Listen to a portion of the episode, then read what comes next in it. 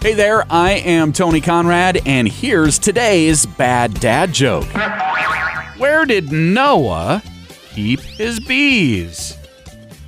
In the archives. Hope you enjoyed that joke. And let me just tell you if you have jokes that you would like me to share here on the podcast, you can get them to me. Go like our Facebook page, facebook.com slash bad dad joke. And then you can send your jokes to me through Facebook, facebook.com slash bad dad joke. I am Tony Conrad. I do want to thank you for listening and remind you to come back again tomorrow for another bad dad joke.